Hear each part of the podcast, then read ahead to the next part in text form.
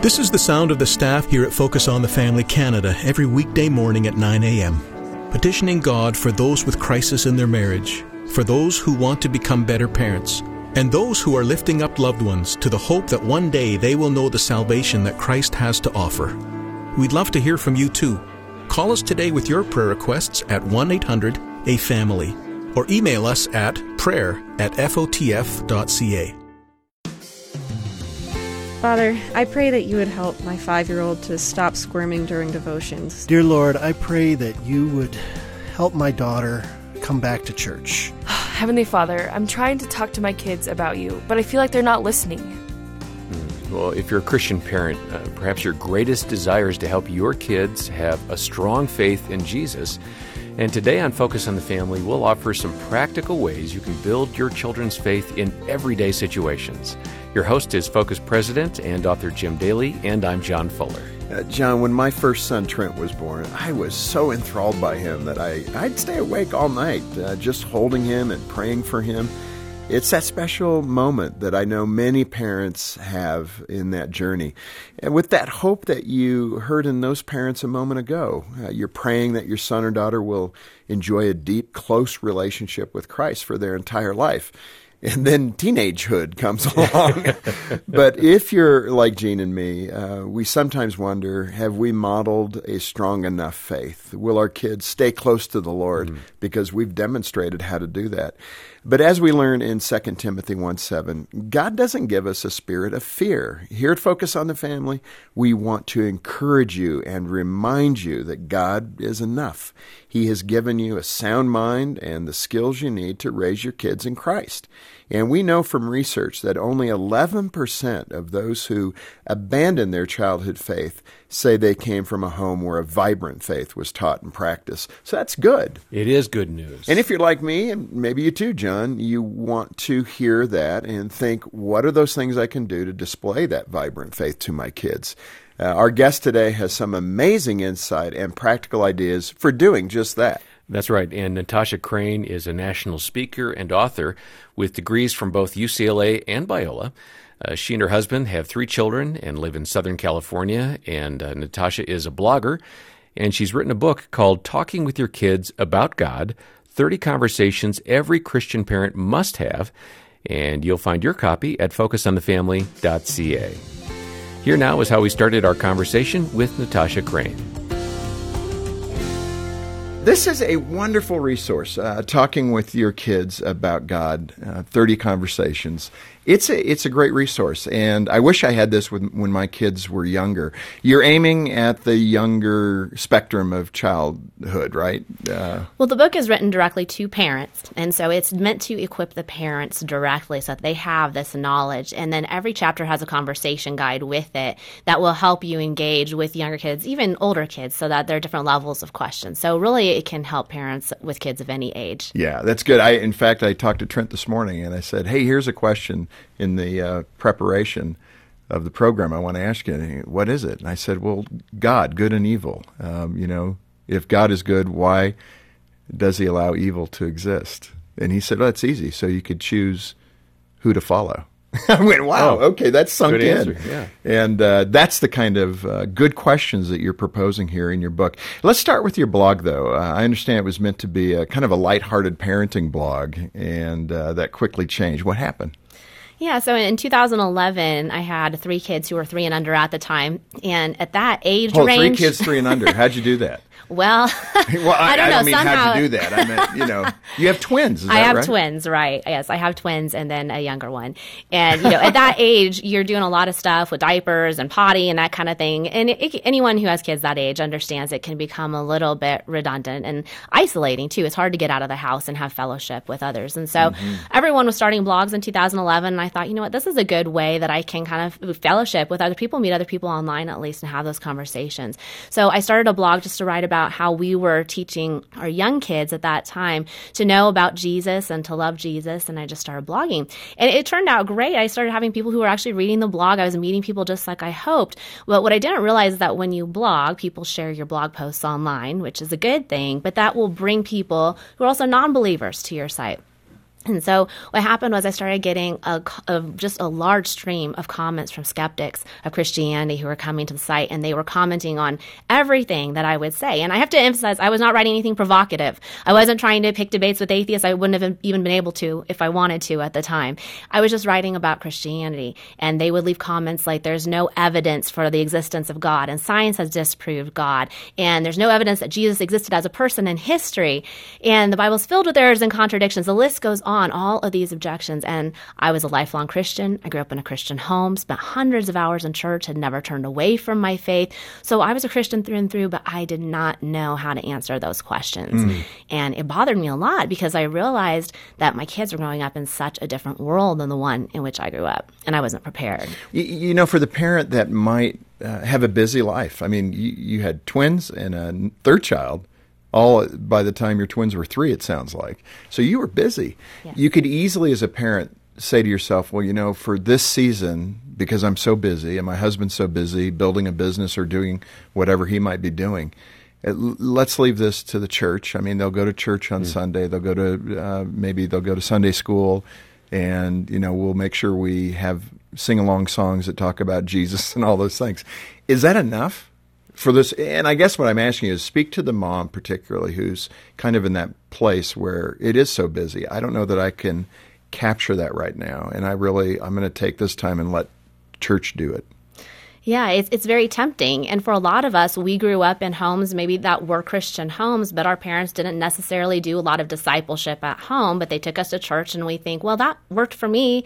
I'm, I'm a Christian today, but we have to understand that the world is totally different than when we grew up. So I find that parents who had a conversion experience when they were an adult, they get this they understand because they've been there, they know the other side of it. It's the Christians who grew up in a Christian home who feel like, well, I was okay and I didn't have to learn all this stuff, all these apologetics, who need to understand the world is far more challenging today. Yeah. And so your kids will encounter these questions. It's not a matter of if, it's a matter of when. Yeah. And it's not just about living up to the church. First and foremost, the Bible calls us as parents to be the primary spiritual influence in our kids' life. So whether you want to leave it to the church or not, not, that the Bible wants us as parents to be in that role. But beyond that, even if you said, well, I understand that, but I'm just overwhelmed and I'm just going to, I'm going to put this in the church's hands. It's important to understand that churches have not yet, oh, by and large, caught up with this either. A lot of churches aren't teaching apologetics. And one example of that is that, you know, this research that shows uh, how, why kids are walking away over and over again, they show that some of the top questions are science related. Uh, the under, understanding how science and Christianity can be complementary and that they don't conflict as the secular narrative goes. So there's so much of that happening. Yet when they survey youth pastors to see the kinds of subjects that they're addressing in church, they find that only 1% of youth pastors have addressed an issue about science in the last year. So there's right, a, and should be 80%. Exactly, yeah. or 100%, 100%, right? So there's this big disconnect between still where the church is catching up. We as parents are catching up and the church is catching up. So we all kind of have to work together. But first and foremost, it's our role as parents. And, and like I said, if your kid had any other struggle, yeah. you would assume you had to match the preparation for that. We need to do the same with their spiritual lives. And I like that underlying theme. You know, if they had a medical issue, you would do all the research you needed to make sure the right decisions are being right. made. That is probably the most profound thing you said so far.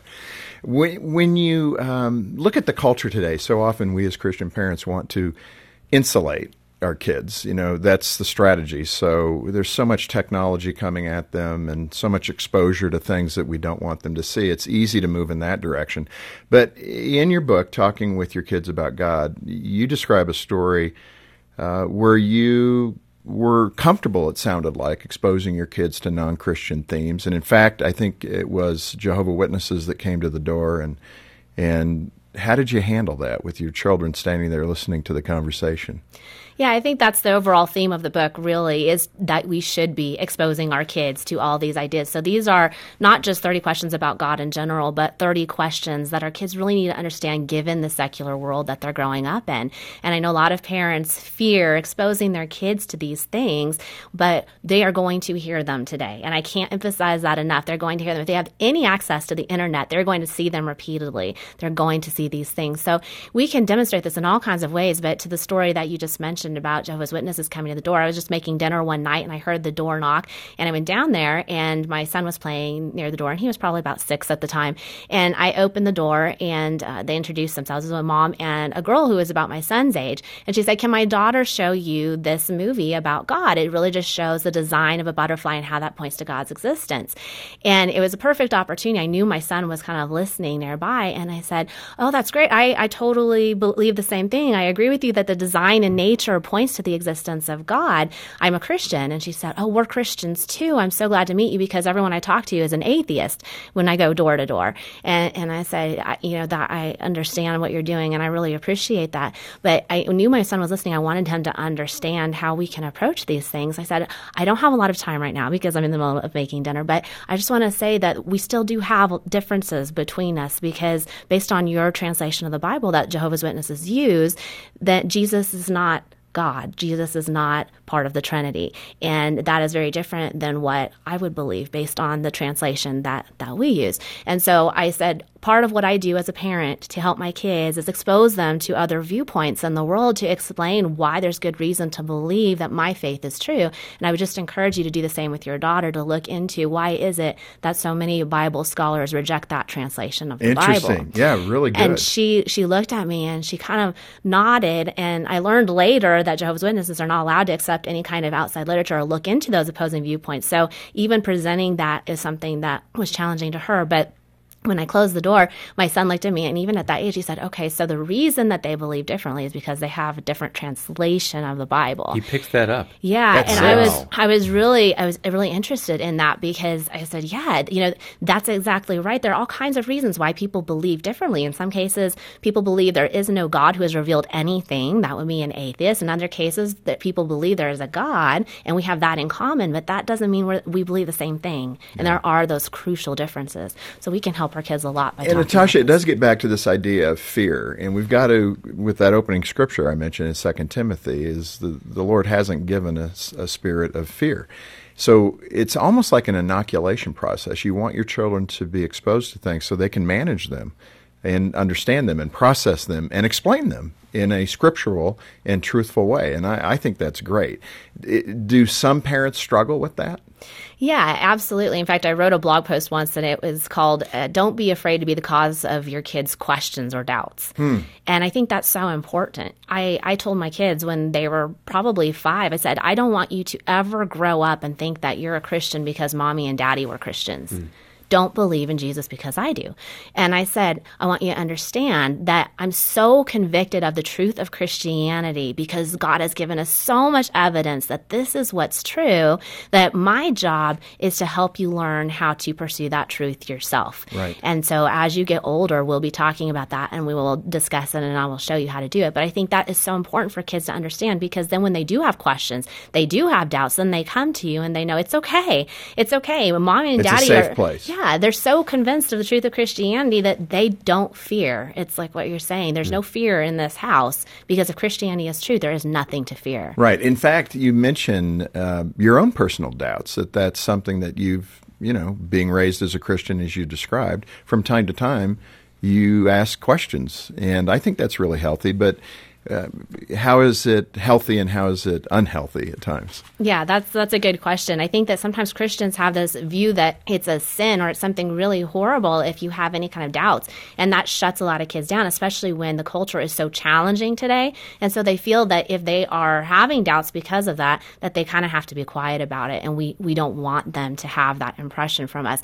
Doubt can actually be a really healthy thing if it leads you to investigation, and it, it, that reminds me of this young man that I talked to uh, on a, a trip I was on recently, and his parents had raised him talking about apologetics a lot. And I asked him, So, how did that end up helping you? Because I'm always trying to convince parents that they need to do what your parents did. So, tell me, how did that end up help, helping you when you encountered challenges? And he thought for a minute, and then he said, It didn't cause me to doubt, it caused me to investigate. Right. And I thought that was so just insightful.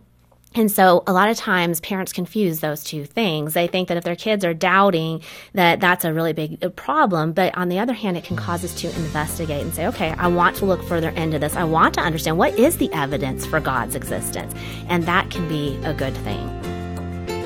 This Focus on the Family broadcast will continue in just a moment. Focus on the Family Canada is celebrating 40 years of ministry in Canada. Since the beginning, we focused on helping Canadians nurture, protect, and invest in their families so they can thrive. We were separated for, for a year and a half. At that point, lawyers were involved. We were done. We were ready to sign papers and just kind of walk away. And then I just saw, oh, multiple times, I saw the ads for the Focus on the Family Marriage Intensive. And I would throw it in the garbage and I would see it, but it was always there in the back of my head. And I was like, well, what if there's something there that they can teach us that will help us? I said, okay, let's, let's try this. Over four decades of ministry, we've received more than 70,000 counseling calls, prayed for a million people, and welcomed over 2,000 individuals and couples to our retreat centers. None of this would be possible without your support. Thank you. Join us in celebrating. Visit focusonthefamily.ca forward slash 40. Looking for advice on how to become a better parent? Or perhaps some tips on keeping your relationship with your spouse fresh and exciting? Focus on the Family Canada invites you to join listeners from across the country as they tune into the daily broadcast with Jim Daly and John Fuller.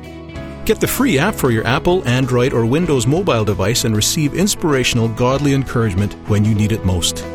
Get the free app today at focusonthefamily.ca slash mobile or visit your Apple, Google, or Windows App Store. Thanks for listening to Focus on the Family. Let's resume now with the balance of today's programming. Natasha, let's start with uh, teaching our kids the evidence for God's existence. Let's get into some practical application now. We kind of talked about the theory of it. You say many Christians rely on the wrong kind of evidence. Um, explain what you mean. Well, I wouldn't say necessarily it's the wrong kind of evidence, but I think that if you ask a lot of Christians, you know, how do you know Christianity is true? 95% of the time a Christian will give you their testimony. And so they'll get they'll tell you about their experience. And that's extremely important. So it's not that it's wrong to share your testimony, but we have to understand we cannot export our own experience to anyone else. So if it's you're evidence of. It's yes, it's evidence of. So if your kids come to you and they ask, How do you know Christianity is true? and you tell them about something that happened to you that they haven't experienced, yet they're getting all of these kinds of intellectual challenges from the world, then they're kind of be- between a rock and a hard place there. And it, where do you go? And I think this next question kind of lends itself to that. And I'm thinking of this in the context of teenagers. And it is this one common argument against God is that he, he doesn't make his existence undeniable. I like the way that's stated. Uh, that's actually a very good question. Uh, if he's perfectly loving, why is he still such a mystery? Why doesn't he just declare it so there's no question? Mm-hmm. Okay, we all know God is there. Yeah. Why that distinction that you must trust him by faith? Right. That, and there, there are a lot of pieces that kind of go yeah. into answering that. Obviously, question. it's a huge That's question. An adult question, frankly. that is an adult question. It absolutely is. And in fact, I've been asked a lot of times what makes me doubt or what challenges me. And the hiddenness of God, I think, is is a primary issue for a lot of people. Um, so it's a good one. I think that the first part of that answer comes from having our kids understand the evidence for God's existence first. A lot of times when people ask that question, they're asking it assuming that there is no evidence, mm-hmm. that we just have to blindly believe. And that is just just so detrimental to kids' faith today if they believe that faith is a blind leap in the dark, that there's actually no evidence. We just have to close our eyes and say, I hope, I hope it's true. And so we don't want kids to have that blind faith. So if they have the evidence for God's existence to start with, then we can begin to answer that question. Why isn't there more evidence? Right. And so when we get to that question, and so many atheists say, you know, if God just wrote in the sky, you know, here I am, or showed up in my living room, you know, what would that be? And a good way to explain this to kids, I think, is that if you imagine a detective, kids love detectives, right? You see a detective, he goes in, he evaluates the evidence, he looks at all the pieces that are there and comes to the best explanation for that. We would laugh if a bumbling detective came out of the room and said, Well, I don't like what's there, so I want these five things instead to tell me about who did this. You know, I wish that he had left a note with his name and his phone number. I wish, I wish, I wish, right? It doesn't necessarily make logical sense to come up with a wish list of the evidence that we want to have. We have to look at what we do have. And so when we point our kids to that evidence, where did the universe come from? Where did life come from? Looking at the complexity of life and of how our universe is structured just right to support life. And where did our moral understanding come from? All these things I talk about in the book that are these pieces of evidence. When we look at that, th- then we can say, okay, this is the evidence. What's the best explanation for it? Mm. And if God were to show up in everyone's living room, kind of the bottom line answer to that original question, he would be taking away our free will to choose to love him freely. And so philosophers have grappled with this for hundreds, thousands of years probably. And that's something that ultimately we can't say exactly why. We can't, we don't have the mind of God, but we can come to these intellectually satisfying answers of saying, I don't have every possible answer, but I can say that God wants us to freely love him. Yeah. And I, you, you know what I appreciated that you did the ant farm experiment, I think, that illustrated this. And this is a great way to uh, teach it to four, five, six, eight year olds. What happened with that? Well, we didn't intend for it to be an experiment, but it, it, it ended up oh, being ant one. farms are always, always an, experiment. All of us who have had ant farms are going to identify.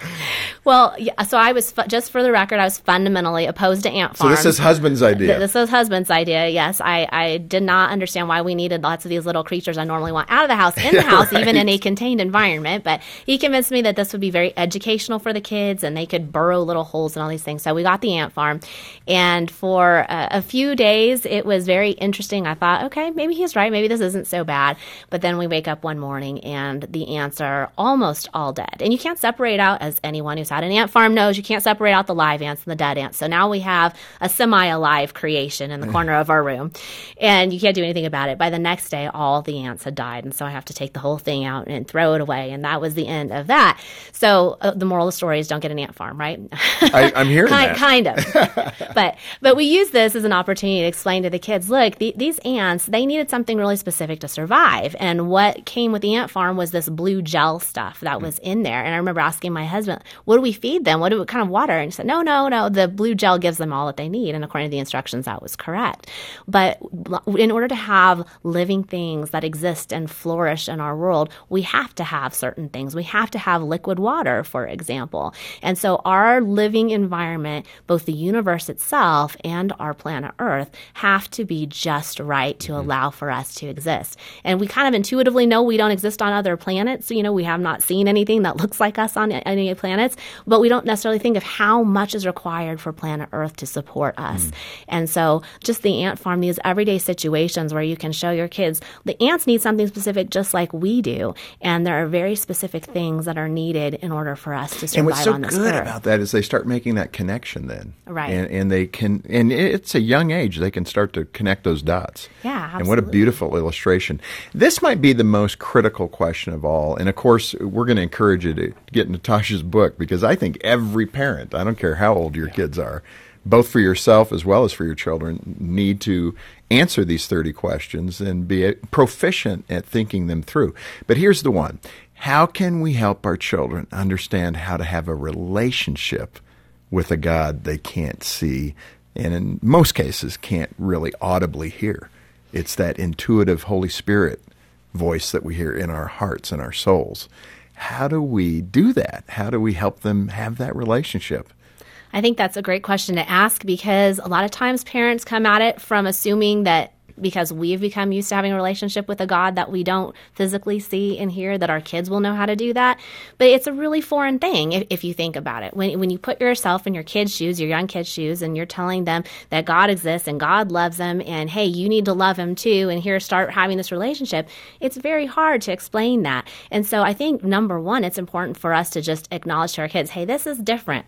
This is something different than relating to your friends at school. You can't see God, you can't hear him. But just like with a friend at school, if you're going to get to know someone and if you want to love that person, you have to get to know them. And we hear from God through his word. And so that's where first the Bible study comes from and, and helping our kids understand the importance of studying the Bible together. And we respond to God by our prayer and through our serving. And so those are, and I could kind of elaborate on all those things, but that's kind of the big picture of how I've approached this with my kids is to think of it. If you're having that relationship with someone you know at school, it's kind of the same thing that you're hearing from them and you're responding to them. In, in the context of God, we hear from God in His Word and through the Holy Spirit, and then we return by prayer and by serving others. Natasha, we're right near the end, and I, I, I'm thinking of the parent who uh, maybe they're through the 10, 11, 12 year old stage and they are in the teen years now. And there, there's a lot more independence in those years. The teenagers are trying to express themselves and find out who they are and becoming more independent from the parental control that's been rightfully kind of there in the earlier years of development. How does that parent who's been desperate to ensure there's a relationship there with God because they know this is eternity? What we're talking about here is the most serious business of any human soul. Do you know God or do you not know God? But to that desperate parent who may be thinking, I haven't been able to do this, it hasn't caught, something's wrong, and they lay up awake in the middle of the night worrying about their 15 year old who may be listening to things, doing things that's inconsistent with the faith. What suggestion do you have for them in that desperation? How do we not become fearful as we open the program with that great scripture from 2 Timothy? Where do they get the assurance to say, okay, God, do you have this? Yeah, I think that first and foremost, praying. We we have to continue praying and asking God for guidance in that. So we can't lose our sight of our relation, our own relationship with God in that. I think that the more that I talk with parents who have teenagers who are in that situation, the more I realize that every parent realizes what they did wrong was panic when their kids first started expressing doubts. Right. It shut down the communication line so that they don't have the relationship that they could have in terms of those questions. So their kids no longer want to talk.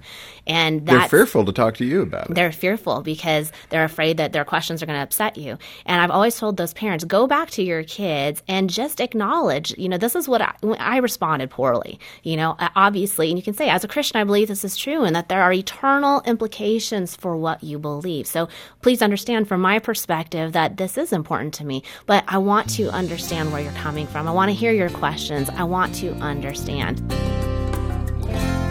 Some valuable insight on Focus on the Family from Natasha Crain about continuing to have those faith conversations with your children and keeping the doors to the relationship open. Well, I want to turn to our listeners. Uh, that passion you've heard in Natasha's voice about raising children to love Jesus, it's because she knows deep in her heart that a life with Jesus is the most abundant and purposeful life there is. We all believe that as Christians.